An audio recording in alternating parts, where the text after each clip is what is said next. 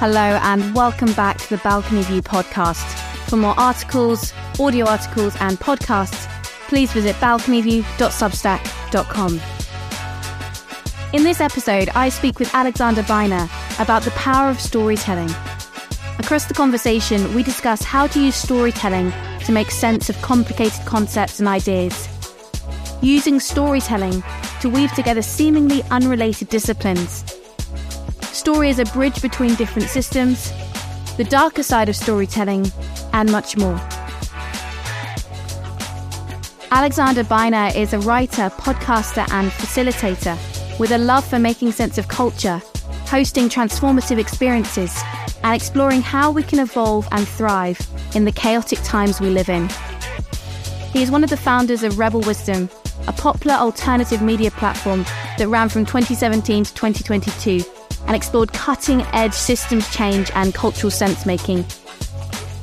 As well as publishing regular essays and articles on his Substack, The Bigger Picture, he is also an executive director of Breaking Convention, Europe's longest running conference on psychedelic medicine and culture, and also co created and co facilitated a legal psilocybin retreat called Regenerative Stewardship. He is the author of The Bigger Picture How Psychedelics Can Help Us Make Sense of the World, which was released this month and is available on Audible, Amazon, and more. I would highly recommend picking up a copy.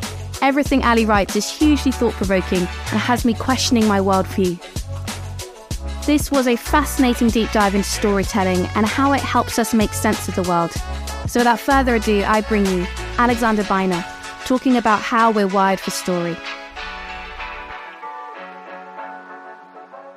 Ali, welcome to the Balcony View podcast. Delighted to have you on the show. Delighted to be here. Thanks for having me.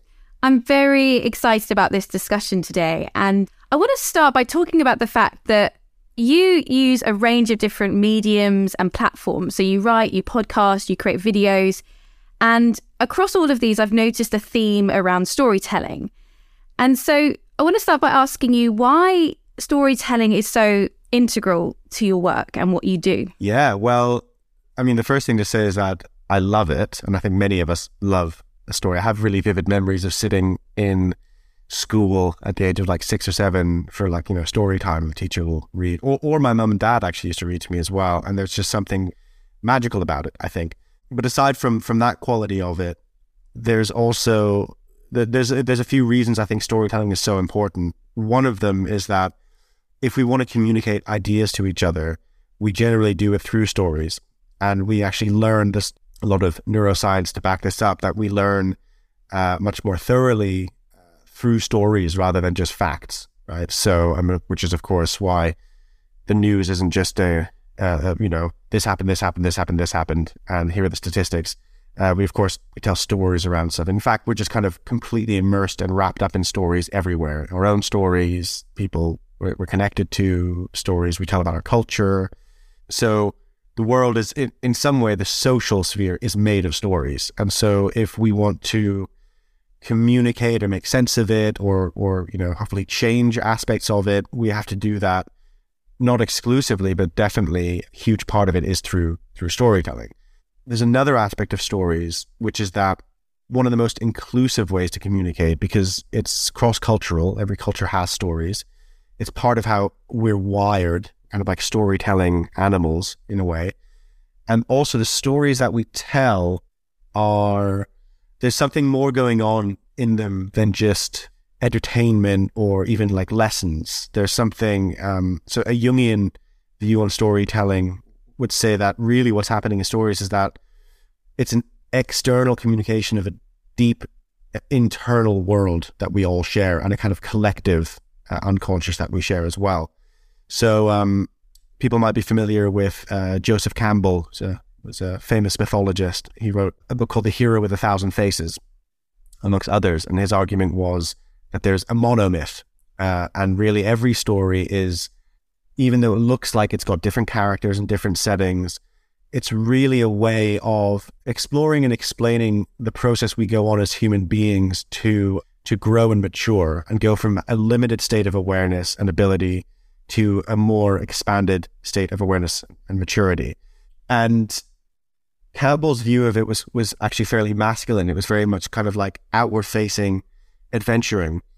But there are also, um, and is criticized for that as well. And I think kind of partly rightly because it is it is somewhat limited. And I I did a piece during the pandemic, but uh, it was around it was around myth and the importance of understanding looking at the pandemic through a mythic lens. And one of the people I interviewed for it was a writer called Charlotte Du Cann, um, and she pointed out that there is a kind of there's a female initiation myth as well, which is just as prevalent all around the world, but it, it's almost inverted where often uh, a character might start as a princess and then go through a process where she has to come down to the to the earth and a kind of a connection with the ground of reality.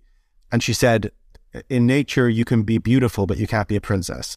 right? It's something about coming into the natural sort of, I guess, like humility of being a human being and being interconnected with things. And from there, learning. And I think both men and women go through these different aspects of the types of stories we're living in our own lives. Sometimes we are on a kind of quest and going to achieve something, and our culture really values that as well. Of you know, start a business or do this or do that. But sometimes we have to come deep into ourselves and deep into a connection with the people around us, and that's our transformation. So I think it's it's really on both sides, and, and it's really um, yeah, it's not one or the other. And yeah, so just to finish that point, that's one of the reasons I, I think storytelling is so important because some variation of those myths is across culture. And it's almost like as soon as you start to try and tell a story, the idea, if you if you buy into the monomyth, uh, is that you are inevitably going to repeat this pattern, this like deeply encoded pattern of the way we understand ourselves in the world. And so that's really beautiful because there there are very few things that are that universal as a way of making sense of our lives. And so that's, yeah, that's one of the most important aspects of storytelling. That's fascinating. And then I wonder, in terms of there's certain subjects feel quite starved of storytelling. And so, you know, what does that do in terms of how we make sense of complicated concepts and ideas? Yeah, it's a really good point. I mean, well, that I think what you just said is part of the reason why some some people have made a really great career out of writing like popular science books or you know books about history. History is a bit easier because history is kind of a story, right? Um, it's even got it's even got story in in the word, but um, I think what it does is it it sort of alienates if we if we can't tell it in the form of a story. Like I just read a book about quantum gravity, which is like really you know out there quantum physics, um, really confusing, really. but it was, it was interesting because a big chunk of the book was it's by Carlo R- Rovelli, I think his last name is. Oh yes, yeah. yeah, I love his work. He's great, and so a big chunk of the book was really, I mean, most of it, it was it was a very good book. Uh, I'd say like the first eighty percent of it was the history of physics up until where we are now, and it was like a story, you know, and it was fascinating, and it was it was easy to follow and understand what was what had been going on and why certain theories built on other theories and what was missing and what gaps are being filled and it also has all these characters like Einstein, these kind of brilliant people who are uh, different personalities. And then when he got onto the quantum gravity bit, I was I was also driving because I was listening to it on Audible, but I got really lost. And I was like, oh god, now I'm confused. And he does say you're going to get confused now because we don't really understand this either. But it, it was a really striking example of I think what you're talking about, where it was he, he couldn't really story tell around it. He was he's great at using metaphors and you know such a it's a really great communicator of science, but really getting into the weeds of it, you if you're not an expert in that area, you're inevitably going to uh, struggle with it, and that's true of anything. That's that's true of a lot of the worlds I'm in, like the uh, systems change world, the psychedelic world. There's there are particular aspects of those that, that are very nitty gritty of any field, right? And it's very difficult to get people interested in that if you if you're not willing to set aside the nitty gritty and tell a tell a story that's authentic and true, but sacrifices some of the details because those details are just gonna get people confused. And then if they are interested, then it's like an invitation that they could go and really delve in and do their own research and etc. So yeah, but it's almost like how language can isolate and alienate if we don't connect a story, we don't seem to connect to those wider systems. It sort of stays within that network. Like I have quite a lot of engineering clients and they'll say, yeah, yeah, but you just won't understand this. And it's like, but what about your clients that you're working with? Like, how do you want them to understand this? And maybe story is that bridge for us then that helps us to create connections with those other systems outside of our our expertise. Yeah, that's really nice. I like that idea a lot. That there's a kind of it's like a translation between different um different systems, which is really essential because everything should or or can inform everything else. And and I think that really drives innovation. If you know, if the engineering world can speak to the abstract art world in a particular way Mm. where they can understand each other, then it it you know can really improve both worlds. Well, I love that you brought in Carlo Rovelli because I thought I was so struck by his work because suddenly it was so relational. And I never thought about relationship and physics being in any way related. I think he brings into play like that so many disciplines that we go to university to study one or two things, suddenly they're so connected and there's interdependence. And you seem to do that in your work. You seem to weave together seemingly unrelated topics. And I wonder how you do that with story because it's not an easy task to bring together psychology and philosophy. Yeah, I mean, a lot of the time it just sort of um, happens in rather than an intentional bringing together. Or what? Yeah, what'll happen is um, so and actually this I'm a, I'm a big believer in this idea called strategic intuition, which is uh, Okay. coined by William Duggan, who is unless he's retired, he was at Columbia Business School, and I I was I read in my early twenties I read an uh, a review of his book actually that really just like blew my mind because he has this four. Uh, his argument is that creativity or innovation, really, or kind of has this four part process. So, part one is examples from history. So, your brain, and he's drawing a lot of neuroscience in it as well.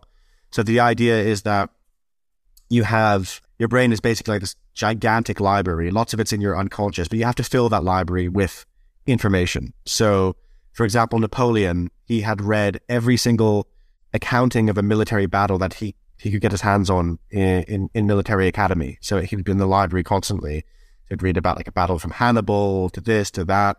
So he had this huge library in his head. And during his first battle, he was like, you know, he was like, wasn't that high ranking, but he urgently said they had to move the cannons up to the top of the cliff. And his his superiors were like, that's madness. We're not going to do that.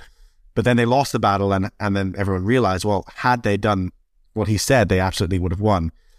And for him, what happened, and this is Duggan's argument, is that you have all these examples from history, and then you have presence of mind. So you stop trying to find a solution, and you just stay receptive and open and basically mindful. And the reason it really struck me when I read it is because I was uh, training as a mindfulness teacher, and I thought, ah, that's that's mindfulness basically. So the presence, of, and then from the presence of mind, you have what he calls a coup d'oeil, like a, it's a strike of the eye in French, like a eureka moment. So you have this boom, shoot, like eureka moment shoots into your conscious mind, and it's just an idea. It's like I've got to move the cannons. Or in the case of um, Google, it was why don't we combine the Alta Vista database with academic citations? So you have these two existing elements that they they knew about the founders of Google.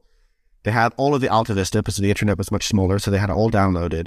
And they had the algorithm of academic citations, which basically says the most cited thing is number one and the least cited thing is at the bottom. They combined the two, and that was Google. That was like the best search engine. Uh, he also uses this example of um, Picasso. So Picasso was like a fairly run of the mill sort of impressionist artist, talented, but like nothing that innovative. And then he went for, as the story goes, he went for lunch with Matisse, and Matisse's daughter or niece had this African mask with her because it was a colonial France, and it was really square and angular. And Picasso apparently just had this eureka moment because what he had was impressionism plus that kind of uh, shape, that kind of rigid shape, and then there's a brand new thing, cubism. Mm. And then the final stage of that is that you have to have the courage to bring your idea into the world. Because like Napoleon or, or you know, probably Picasso early, people are like, what is that? That's mad.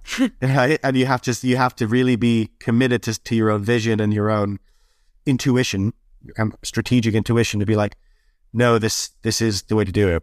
But you have to have those examples from history for any of it to work. And so you really you have to have ideally not just knowing about the particular field you're focused on, but having like horizontal or lateral information. So, for example, if you are trying to sell computers, instead of just knowing everything about the computer world, you might also look at retail in other areas. And you might also then look at like market stalls or even like the history of marketplaces or the history of trade in Southeast Asia or whatever it might be. Like anything tangentially linked can be incredibly useful. And then, so yes, to come back to your original question, usually what happens with me is that I, I just, I'm interested in a few different things and with an overall sort of direction of trying to make sense of very often pop culture, but just also kind of bigger social issues and political issues.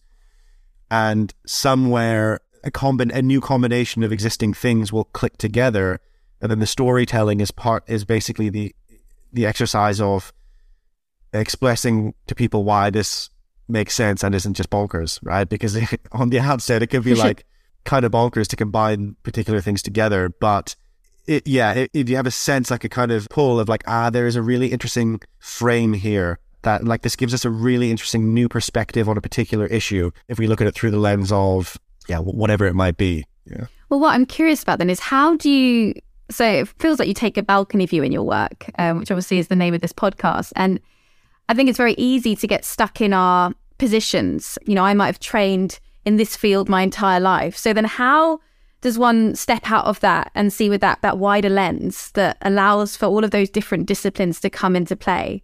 Because we might start just telling the story from one lens the engineering lens or the english literature lens and not see the the bigger picture. Yeah. I mean i think there's there's lots of different ways we can do it. I think um, a few practical ones are task switching which is in the study of creativity and the neuroscience around it is generally shown to be quite effective in helping us kind of get that broader stepping, get that moment of stepping back. So task switching is just going from one particular task to doing something completely different. Like the the guys who make South Park, they they did this documentary of how they make an episode, which is absolutely brilliant, and it's mad because really? they do it in a week. You know, they're really topical, so they have they write the episode in about a week, and they sometimes are like handing in the DVD to the studio what uh, like ah. three hours before it goes up, right? It's already been approved or whatever. Oh. And in that, he um I can't remember if it's Matt Stone or Trey Parker, but he's writing the episode and he's like stuck on something. And then he just goes and starts building some Lego. And he's got Lego all over his office and they're like really big, like the Lego Death Star and like, you know, big pieces. And his explanation of it was like, well, he's going from a mode where he has to figure out all the answers himself and he has to write the story to one where he has instructions that are telling him what to do and he doesn't have to think about it at all. It's also different tasks. It's like tacked on and you kind of make stuff together. And that's a great example of task switching. So having an attitude of the same attitude that we get when we switch tasks, but trying to almost embody that day to day, I think could be really helpful because it means we don't get too zoomed in mm.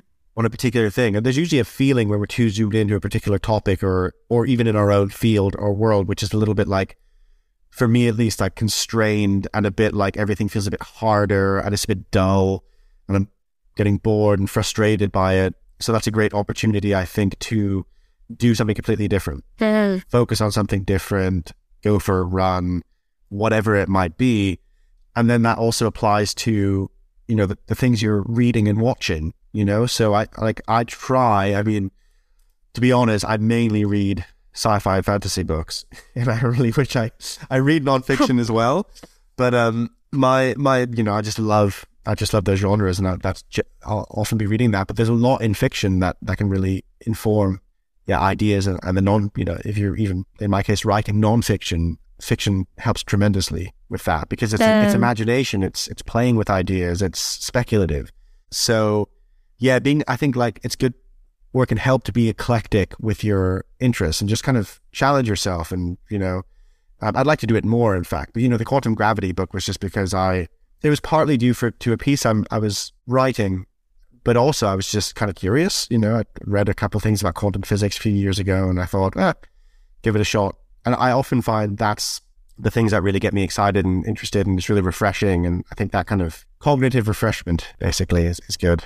And I love those freshing narratives that you're bringing up, like the Picasso example or Napoleon. They sort of saw it differently. I wonder though, do do you think many of us get stuck in certain narratives that we're sold or we inherit, or um, we're socialized to believe. You know, like we have to do the grad scheme and we have to have you know a house and be married and have a certain number of kids by a certain age. Like it feels like some of us get stuck into these limiting narratives.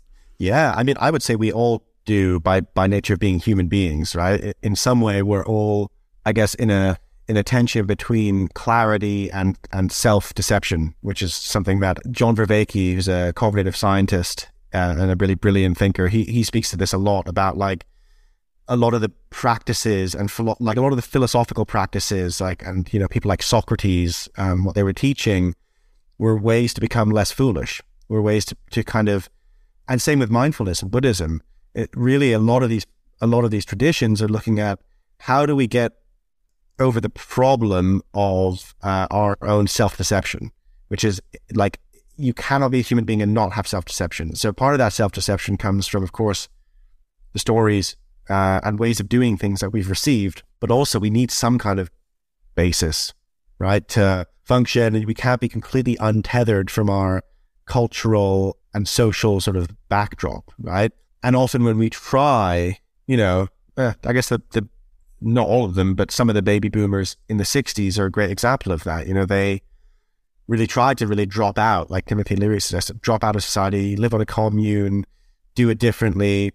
And what they realized almost almost every single commune failed. And it was because they were just recreating the same dynamics they were trying to escape from. It just in a much oh, smaller oh, wow. scale. Yeah.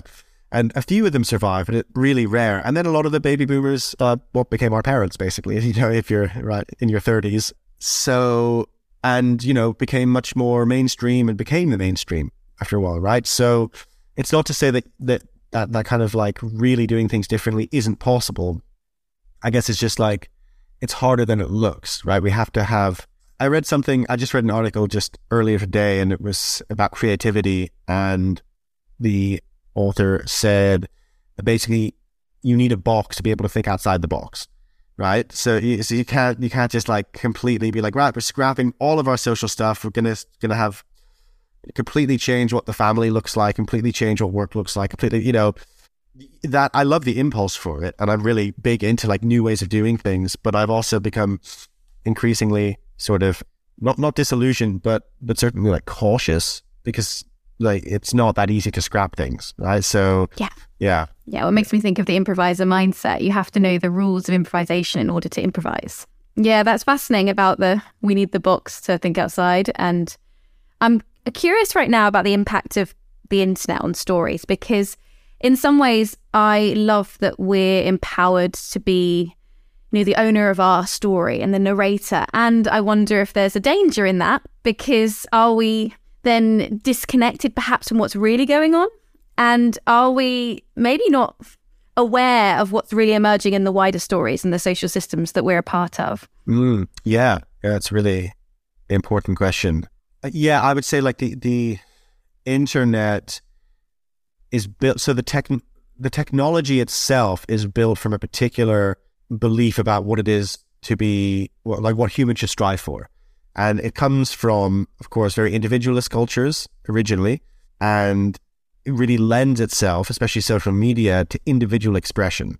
Of course, there are sort of social movements that happen online, you know, often quite good social movements, right? That, that kind of uh, shift the needle, but they then very quickly become sort of on the individual level, they become something like a kind of identity badge, right? That people can can use, and they can become very shallow, basically. So yeah, any real systemic change becomes sort of like, oh yeah, but I changed my Facebook or my Instagram profile pic, and that's my contribution.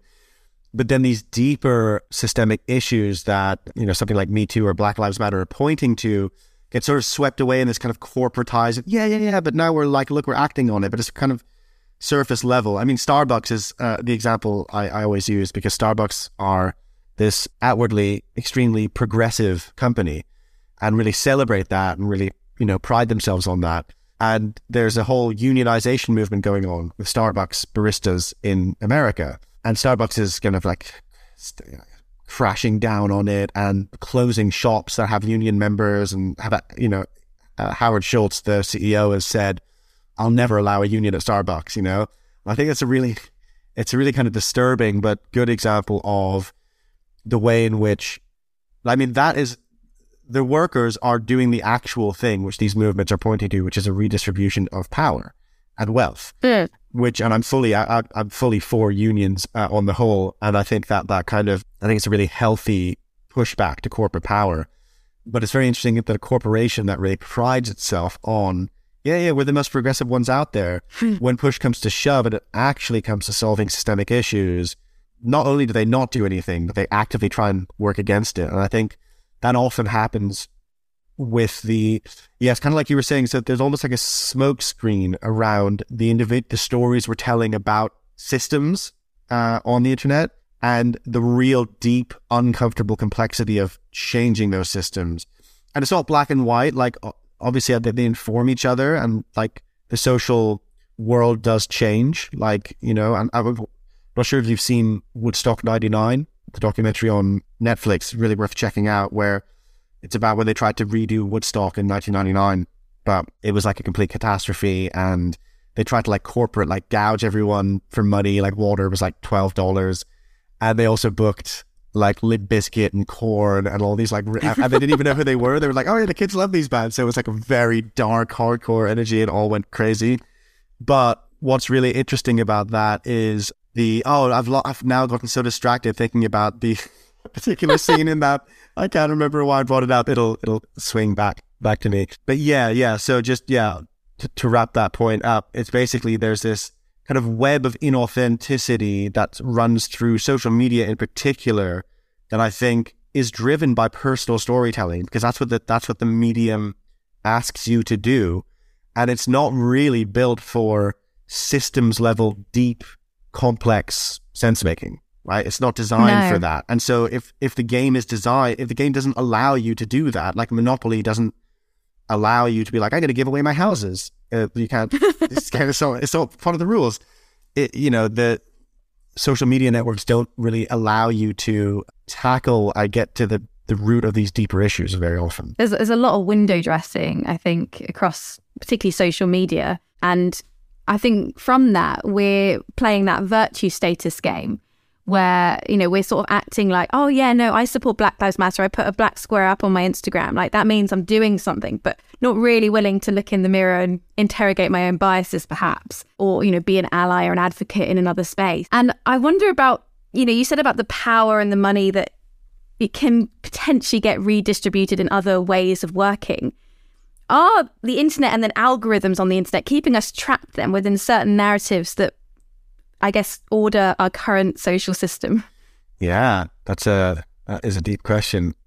I think I think largely yes, but I think they they keep us trapped because they like Tristan Harris, who runs the Center for Humane Technology, um, and there's also in the there's a Netflix documentary called The Social Dilemma. He's sort of the main person in it.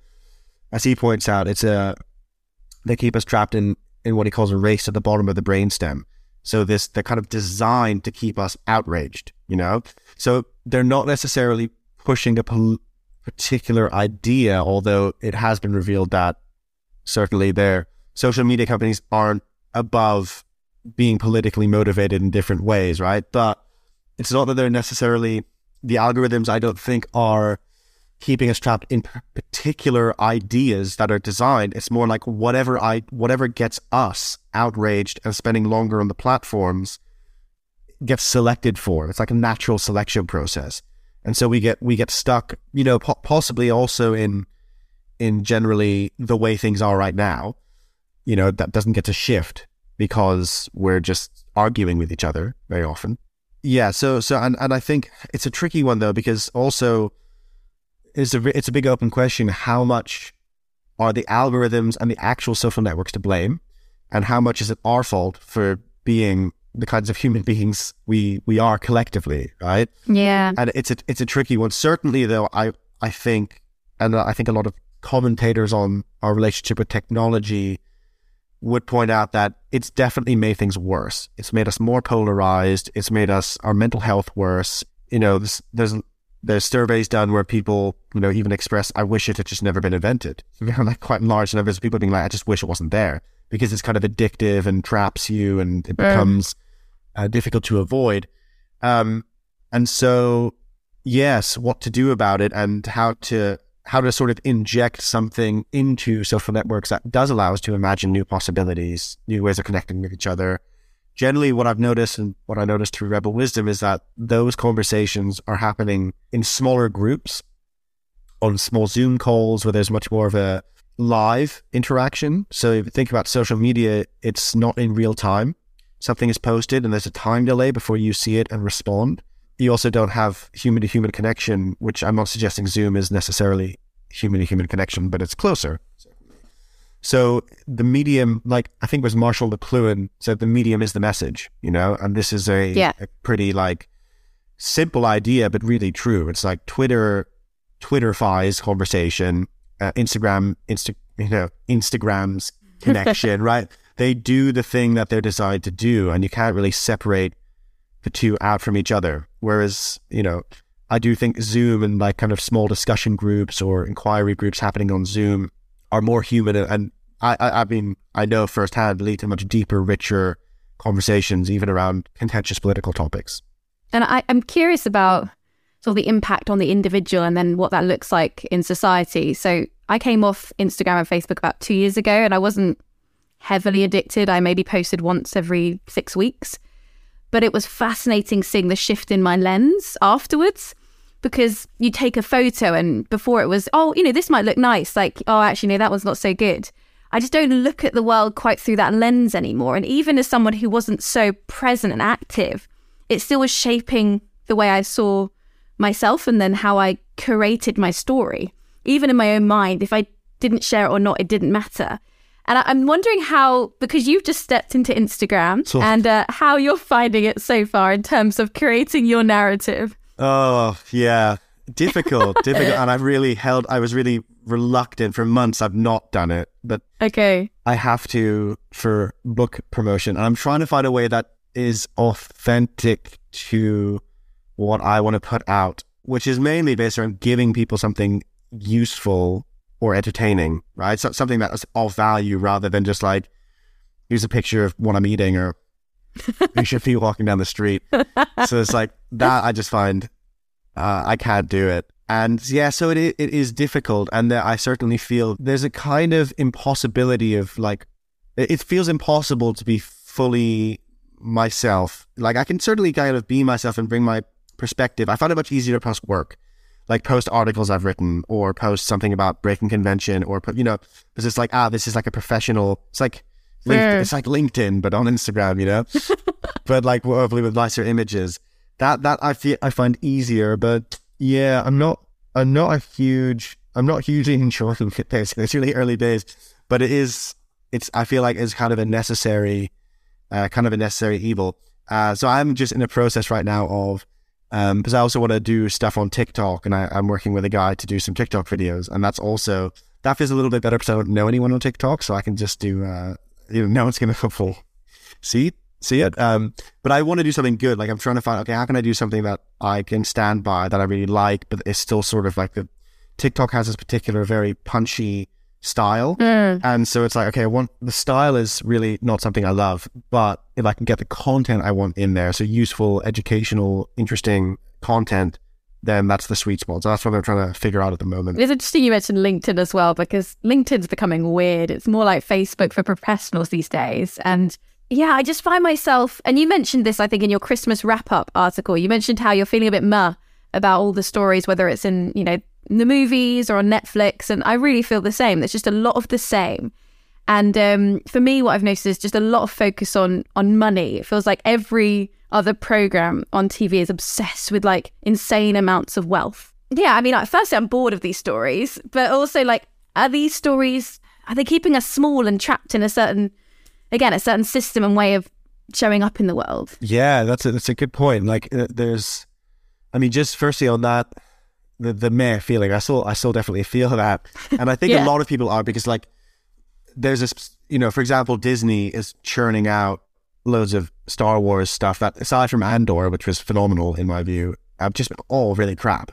You know, and every mm. and even Star, you know, even hardened Star Wars or Marvel fans are looking at those kind of franchises, which were like the biggest ones, like they're the biggest stories that we tell, and feeling like there's no magic in it, right? It's kind Mm. of and all of Disney's remakes of like The Lion King, Little Mermaid. Little Mermaid hasn't come out. I mean, it could be a big hit, but like they've just done redone Peter Pan, and like it's all just sort of like it doesn't it doesn't have a kind of edge or challenge in it, and I think that's what keeps us trapped. I think if our stories don't challenge us and make us uncomfortable, like uh, Joker was with Joaquin Phoenix a few years ago. That was probably the last film I saw, except maybe for um, Everything Everywhere All at Once. Yeah. that was really amazing. But um, Love that.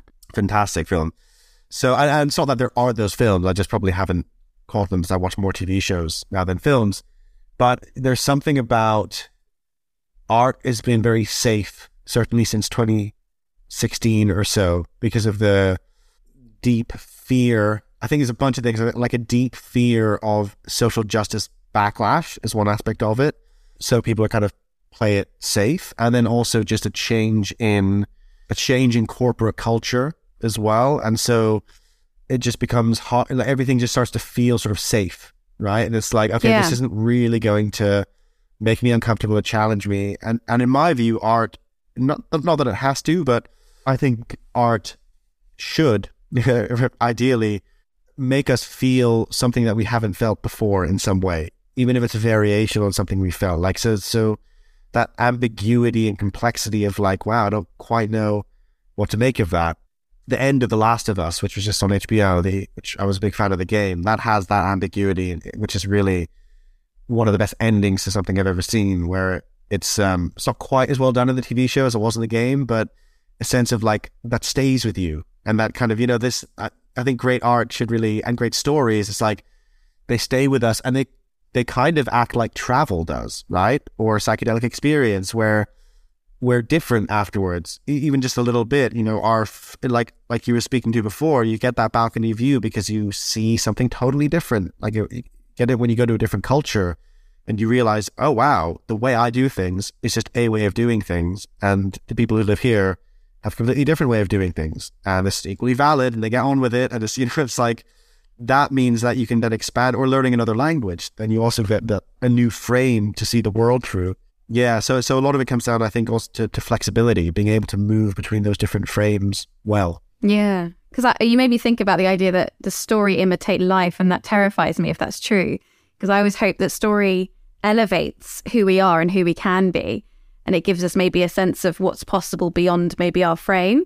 Um, but right now, at least if you look on Netflix, it does feel like it's sort of imitating the values that are prevailing, which is it feels a bit sad actually that that's where our focus is primarily, and also what the young people are inheriting from us. Yes, definitely. At the same time, I do think art finds a way, right? Like, and what what then ends up happening is that there'll be a backlash, and from that backlash, on the edges, on the edges of what's acceptable, on the edges of sort of uh, what's considered good art, you get new movements coming through, and I I think that's just inevitably what happens, right? So you get this kind of um, when the mainstream becomes stale, then you get like punk, where you get like you get you know lots of yeah, it's usually a reaction against something. New movements are kind of a reaction, and there's that's it's something I love about art and storytelling is that there's kind of there's like a pressure build up, and then someone does something or puts out a movie or writes something or does a totally new art form, which could now be AI art, for example, as a medium, and just blows everyone away. And it's like, wow, that's crazy. We didn't even think that was possible, and then that becomes something new. And so I I do have hope, like, and I think the worst was probably around like maybe 2018 or so. I mean, now it just feels stale, right? Like, like now the art feels sort of just kind of like everyone's, there's a wider recognition of, oh, this is quite crap. Like this kind of, Yeah. this is, there's just, there, it is that like, it's not. there's so much content, but it's so hard to find something of, of a certain level of quality. Yeah. And there are stuff, I mean, there is a lot of high quality stuff out there as well, because it's just more of everything. But there is a kind of, I think, a growing recognition from, you know, many people who are sitting like going through Netflix or another streaming service, be like, ah, you know? So I think then that means, yeah, something new will come out. Let's yeah, let's be hopeful. Yes. And when you said about travel um, and how it gives us perspective, it made me wonder because your writing holds a lot of paradox and you deal with some quite edgy topics. How do you feel storytelling helps us to find alignment, even if we can't necessarily agree across some of these divides, because right now we are very divided in many different ways. And it seems like we just can't even have a conversation about that topic. Yeah, that's that's um, something I'm really interested in. Uh, is that like that question? Like, how do we how do we do that? Well, and I'll speak to some of the ways I found useful in a moment. But the when you read a novel, for example, you can read a character and be in their world, right? Which is something that is different uh, uh to kind of TVs and movies. Um, like you can sort of be in, you can be in someone's world, but there's a different quality where you're like almost in the mind of a character in in a novel and the character can do awful things and be terrible in some ways, but you can empathize with them because you understand why they did what they did. You might not agree with them, but you can at least empathize with them and understand, you know, in the context of their story, why they did what they did.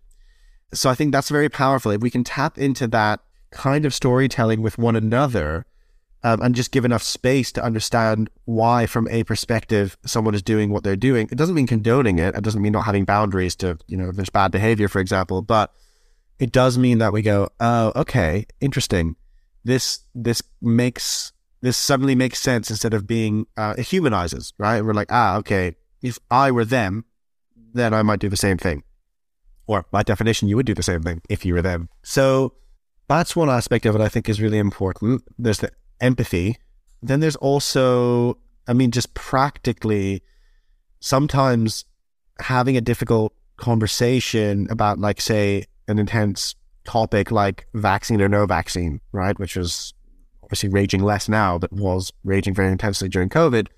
The story is actually not the level that it's helpful to go into, the the content the experience. Rather, it helps to go deeper into like an embodied sense of what you're feeling, what you're both feeling. And my friend Sarah Ness, or friends Sarah Ness and Geoff Crum, we're right now running a course together called The Art of Difficult Conversations. And Sarah developed this model, which I love, called content, context, and concern, which is basically like in any conflict conversation, or just really any conversation, it's really helpful to check in with, okay, what's the content, which is the story, the stuff that the person's actually saying. So it might be like, oh, the government's done this, and uh, and I don't trust this, and whatever it might be, or or they might be saying, I really don't trust it. Like, why why haven't you gotten vaccinated? Whatever it might be, all these different aspects of story. And then there's the context of the conversation, which is, well, what is this? What is this conversation? Are we having a debate or are we having an argument? Are we trying to reach truth together? Are we just venting? Right? That's the lots of different contexts. And then there's a concern, which is what is this person or what am I concerned about? Like, and that's usually the deeper emotional aspect of it. Like, I'm, you know, afraid about this. I'm afraid about being controlled by a government. I'm afraid of not, not being safe because not enough people are vaccinated. Whatever, it's going to be different for each person. And the level of concern is often the place where you get to when you really delve into what's really going on in the conversation. It's not that the other stuff isn't going on, but speaking to that deeper emotional reality is much more effective than trying to argue on the level of the story. To be like, no, no, your sure. story is wrong. My story is more right than yours because of this. It just doesn't work. And in fact, it, it often has the opposite effect. There's something called the backlash effect, which is that if you give people information that contradicts factual information that contradicts their position, they often double down on their position and believe it more. And there's lots of it's kind of quite uh, ongoing studies to see like when is it true, when isn't that true, etc. But it's what it does seem to be is that it's more true when you care deeply about the topic, and it doesn't really stand if you know if I said like yeah, if you were like oh olive oil was invented in Italy, and I was like oh actually no, it was discovered in Greece. Unless you really cared about olive oil, you'd be like oh oh that's interesting, I didn't know that. But if it's something really close to your heart, like a political issue, then we have that kind of like pushback. So it just doesn't work. So so kind of getting to that deeper level is key. And in a way that means going acknowledging but not getting caught in the story. Yeah. Story can get in the way sometimes and um, keep us trapped in our positions. It makes me think, say one of my colleagues, Jeffrey Witherspoon, he does a lot of work in DEI and he talks about the fact that a lot of DEI is failing because people are very stuck in their positions. What is DEI? Oh, I diversity, equity, and inclusion. Ah, okay. But he, he actually criticizes it quite a lot by saying that actually a lot of the people who are delivering this work can be quite self-righteous. And his view is that no one no one changes through shame. No one changes through shame. And I think, yeah, with this sort of model you mentioned, it gets beyond the story and we can connect to those sort of human elements around actually, I'm scared or I'm you know, I'm worried, I'm concerned, and owning that as opposed to you're making me scared. Yes. You're making me worried. And I think that's huge. Just suddenly having that emotional intelligence to step into your position, I think can shift things. Absolutely. Yeah. And and it's it's a lot of stuff that in the sort of personal growth world or, you know, workshops and kind of inner work, it's kind of taken for granted, like speaking from the I, Mm. owning owning what's yours to own. It's very complicated though as well because it's also very easy to hijack that those Yeah. techniques, right? So if someone gets sophisticated at it, you can kind of hijack that language to get your needs met or get your point across as well. So it's it's a really this is one of the reasons I I love like yeah difficult conversations is that it's so difficult. It's really really really hard,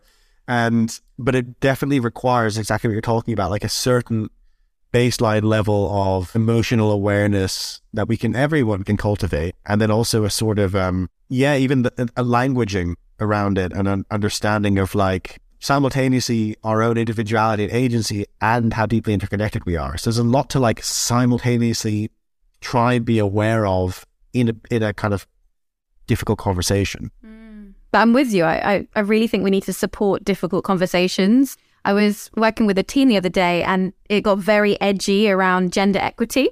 And um, what made it safe was that we designed beforehand how do we want to be together and you know things like respect and lightness had come up and you know all of that helps to create that box that you mentioned within which then we can start to be outside of the box.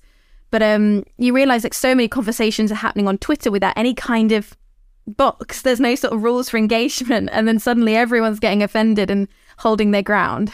Yeah, absolutely. Yeah, that's a great example there. And yeah, I think that's that's so well said because the it really makes a difference. Like when when we've had a prior agreement of yeah, like kind of the rules for engagement, it it's um it also creates safety, which is absolutely key to to, to it. In a way it's like it's a weird one because in a way we do want to feel uncomfortable, but once you feel unsafe, then we naturally go into the defensive mode. Uh, you know, all, all of us some way. So, but the, often those two things get confused. I think, especially in a lot of the the conversations around cultural issues. It's like the feeling of being safe versus doesn't mean not being ever not basically feeling safe doesn't mean you're not feeling uncomfortable. It means you're actually feeling able to be uncomfortable. Like you feel safe Yeah. enough to be uncomfortable, and that's really the the kind of space that's conducive to to a difficult conversation.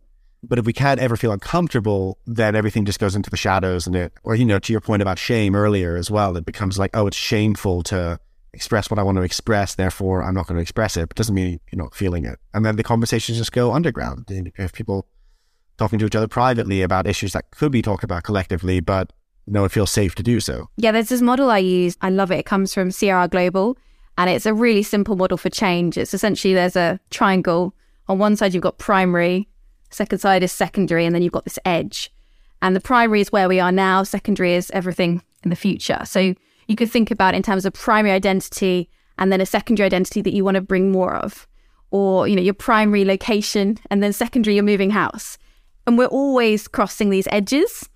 Um, but it's such useful language I find because you know when you're working with a client and things get edgy, it is suddenly it's a different kind of way of holding it. It doesn't mean it's bad. It doesn't mean it's wrong. And I think unfortunately a lot of the way we're working right now is trying to sweep things under the rug and make things nice. And I don't think we're actually getting to the grittiness that we need.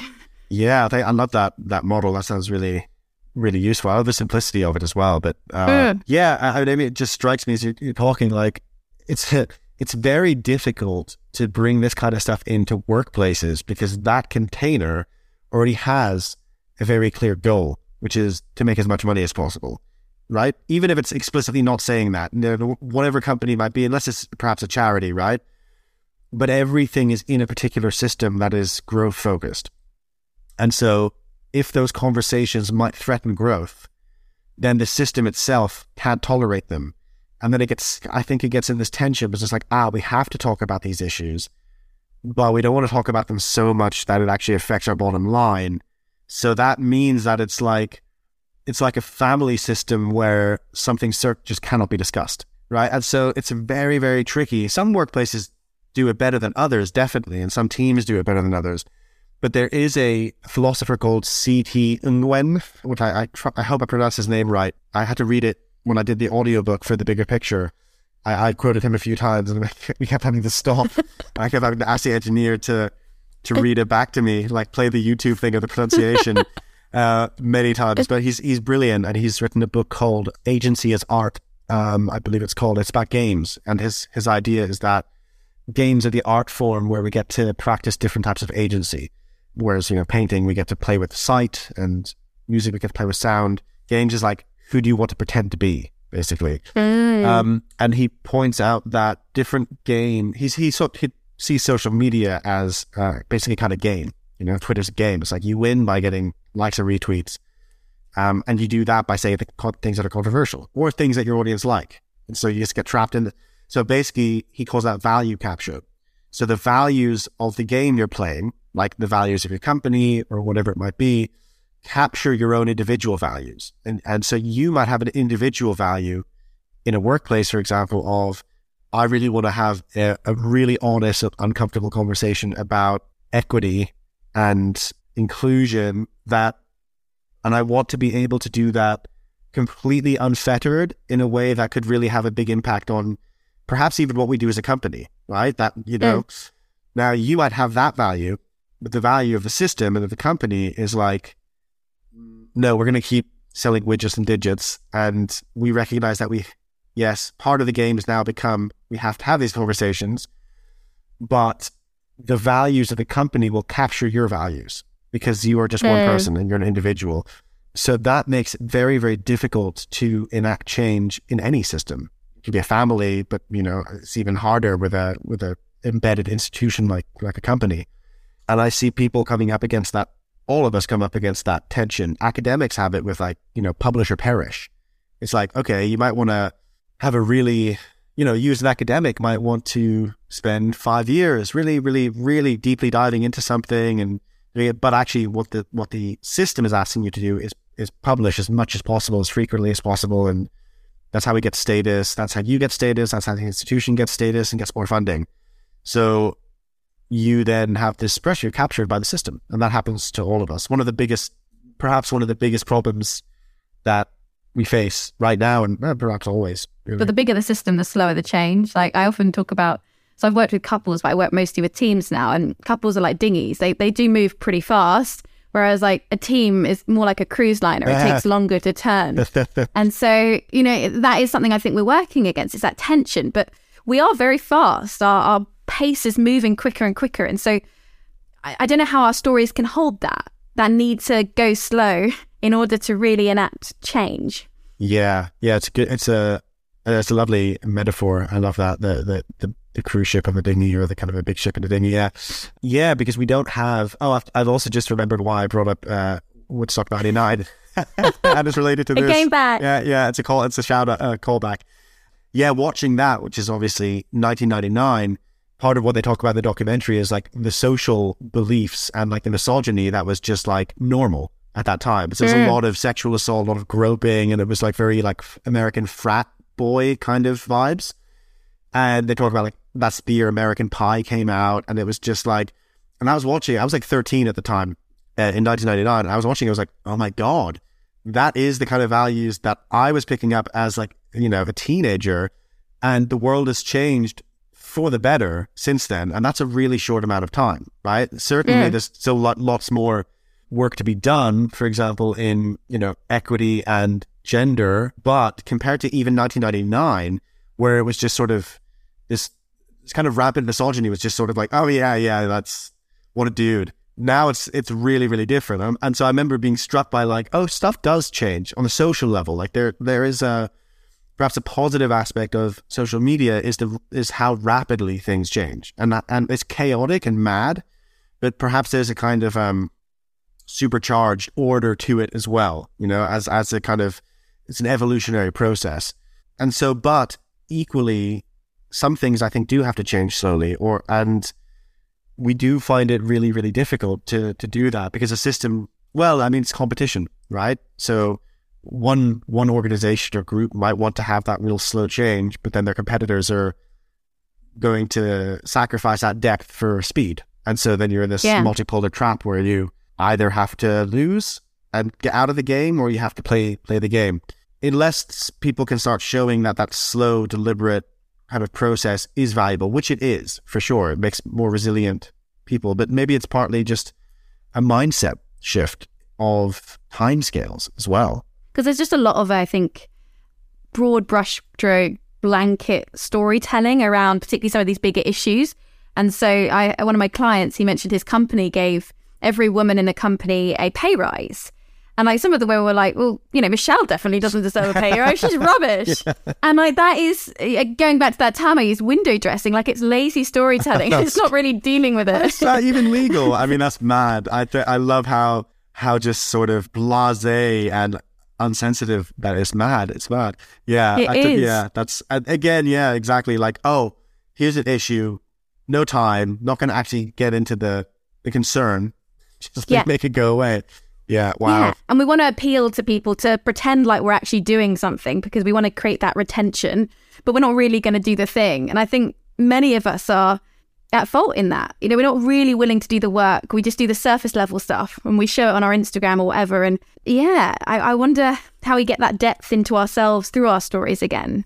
Yeah, well, I mean, um, one of the things I interested in and uh, talk about in the book is the the need for understanding the difference between something that's complex and something that's complicated.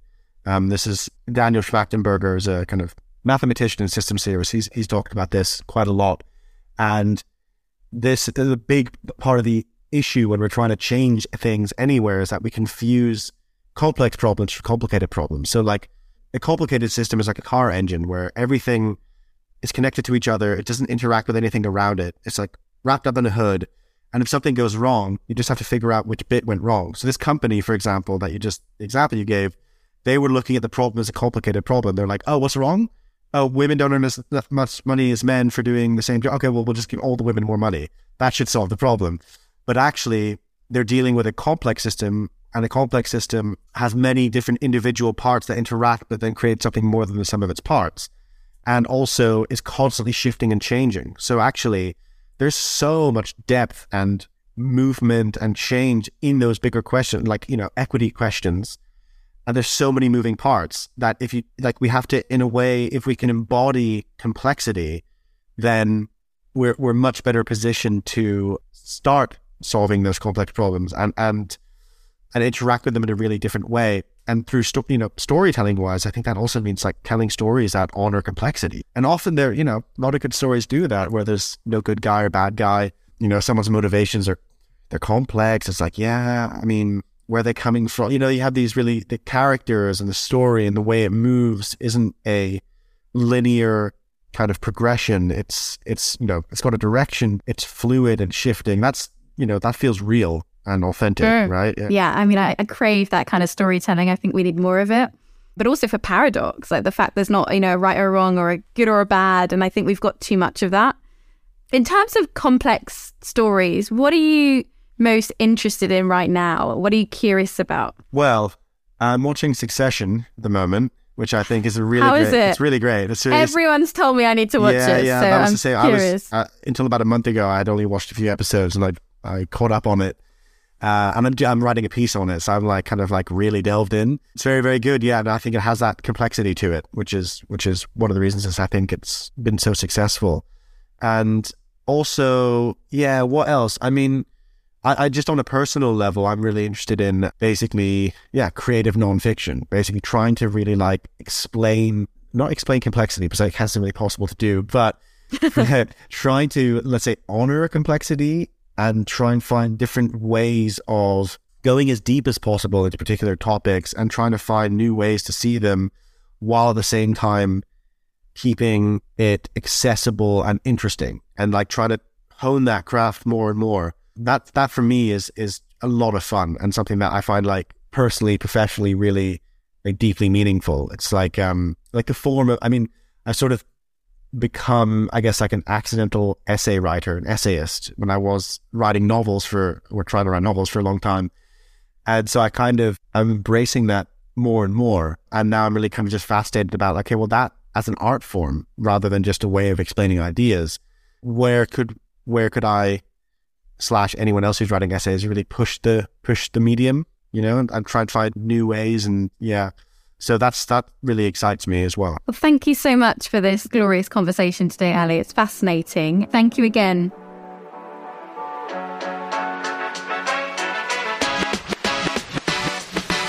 A huge thanks to Ali for that fascinating deep dive into storytelling. Here are my key takeaways. We are all in a tension between clarity and self deception, and part of that self deception comes from the stories we inherit or tell ourselves.